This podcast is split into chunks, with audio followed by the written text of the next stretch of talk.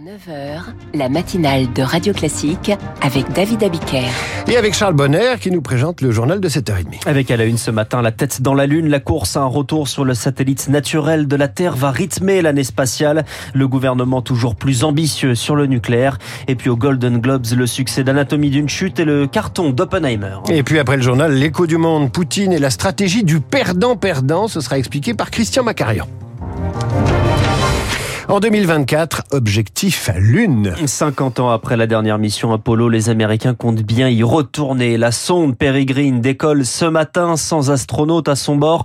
Seulement un robot pour étudier l'environnement lunaire avant un retour de l'homme en 2026, en 2026-2027 avec le programme Artemis Eric Kioch. Peregrine comme Artemis, c'est la réaffirmation du leadership spatial américain au niveau scientifique, mais pas seulement, explique Marie-Ange Sangui, rédactrice en chef du magazine Espace et Exploration. C'est un retour des Américains sur la Lune. Tout ça fait partie d'un grand programme commercial avec le privé pour envoyer des choses sur la Lune. La NASA souhaite développer une industrie lunaire pour sous-traiter ses lancements et ses transports de matériel. Mais viser la Lune, c'est aussi une façon de damer le pion à ses concurrents. La Chine a changé la donne. C'est-à-dire que la Chine a dit, nous, on va aller sur la Lune, on va s'installer sur la Lune. Et automatiquement, les Américains ne peuvent pas laisser faire ça. Mais autour se greffe tout un tas d'autres missions puisqu'on se dit bah finalement la Lune, on n'en sait pas grand-chose, donc on va y aller. La Russie, le Japon, l'Inde sont aussi entrés en lice, une compétition que l'Europe regarde en spectatrice.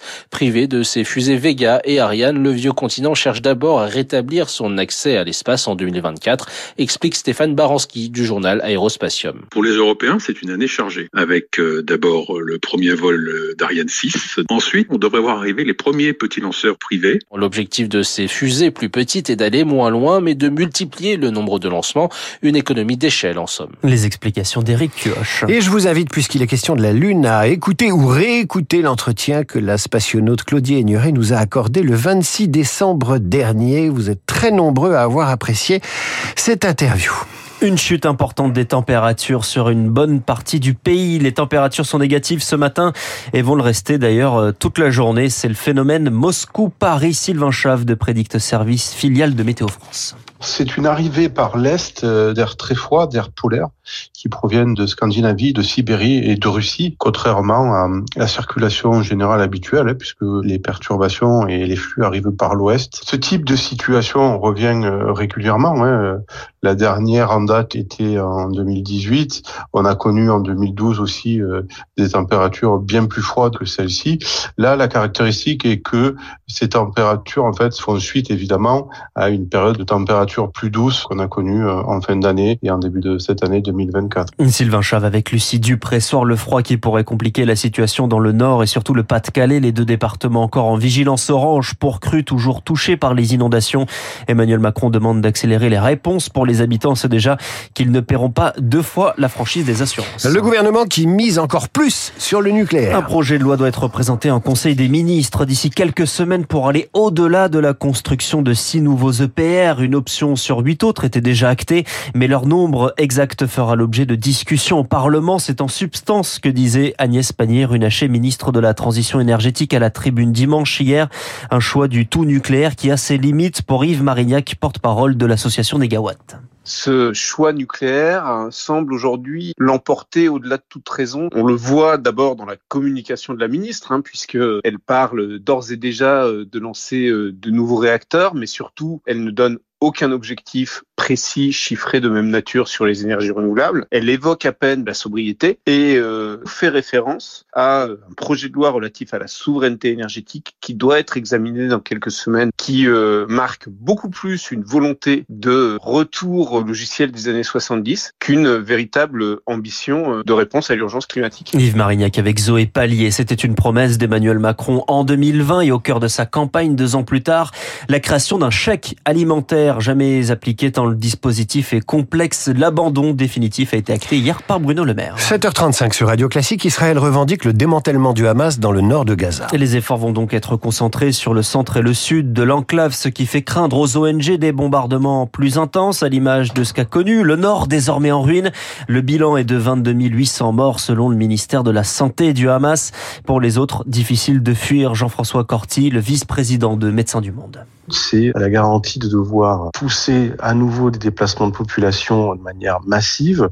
Les populations qui ont déjà bougé à plus de 90%, hein. la plupart sont retrouvées dans le sud. Donc euh, je pense que les civils y réfléchiront à deux fois avant de se déplacer dans le centre ou le nord de la bande de Gaza, à leurs risques et périls, sachant que le système de santé est totalement à plat et les hôpitaux ne sont plus fonctionnels dans ces secteurs-là, avec l'assurance de ne pas avoir d'eau et de nourriture en quantité suffisante parce que l'aide euh, n'y arrive pas. Ou alors rester dans le sud et périr. Hein. Et donc, c'est des mortalités explosives euh, auxquelles il va falloir faire face encore. Une propos recueilli par Lauriane Toulmont hier au Qatar. Aujourd'hui à Tel Aviv, le secrétaire d'État américain Anthony Blinken en tournée dans la région avec un nouvel appel à protéger les civils face au risque d'extension du conflit. Dans les aéroports, des dizaines de vols sont annulés le temps que les Boeing 737 MAX 9 soit inspecté. Aucun opérateur européen n'est a priori concerné. Les inspections sont lancées après un accident vendredi. Une porte s'est détachée lors d'un vol Alaska Airlines aux États-Unis. L'avion était à 5000 mètres d'altitude. Aucun blessé grave, mais désormais une bataille médiatique pour Boeing selon Vincent Dujardin, directeur général d'Alke Communication et spécialiste du secteur aérien. C'est une vraie catastrophe pour Boeing hein, en termes d'image et en termes de confiance. Compte tenu de la nature des images, compte tenu du passif de cet avion, on peut se dire que c'est une crise qui est importante pour Boeing, une crise qui va durer. Et il ne faut pas oublier que pendant le temps qu'ils prennent pour euh, résoudre ces problèmes, pendant le temps qu'ils ont pris pour résoudre les problèmes précédents de Boeing en 2018 et en 2019, ben c'est autant de temps qu'il n'est pas euh, investi dans euh, les nouveaux avions et dans les avions euh, du futur. Vincent Dujardin avec Eric Mauban et on y revient avec David Barou dans son décryptage à 8h 5. Et on termine avec les Golden Globes, la cérémonie qui se tenait cette nuit et au milieu du match entre Barbie et Oppenheimer et Louise Weiss, un, un film français a brillé. Anatomie d'une chute remporte le Golden Globe du meilleur scénario et du meilleur film en langue étrangère. Merci de m'avoir encouragé à faire exactement ce que j'aime, c'est ému la réalisatrice Justine Trier sur la scène des Golden Globes. Le film qui raconte l'histoire d'une écrivaine accusée du meurtre de son mari poursuit donc son ascension. Déjà Palme d'Or à Cannes, finalement pas sélectionné à la prochaine cérémonie des, des, Oscars. Il participera donc dans un mois au BAFA, l'équivalent des Césars britanniques. L'autre succès de la soirée, c'est Oppenheimer, avec cinq récompenses, dont meilleur film dramatique et meilleur acteur. Déception, en revanche, pour le grand favori, Barbie, neuf, neuf fois nommée dans des catégories comme meilleure actrice ou meilleure comédie. Le film ne remporte que le prix de la meilleure chanson et du meilleur succès commercial. Le récit de la nuit avec Eloïse Weiss. Le succès commercial, c'est déjà pas mal, mais Oppenheimer, Samuel Blumenfeld l'avait recommandé comme le film à voir ou à revoir de l'année. Charles, vous revenez à 8h30 pour le rappel des titres suivre l'écho du monde. Christian Macarian, la stratégie de Poutine en Ukraine, perdante pour tout le monde, y compris pour lui-même. Radio Classique, 7h39.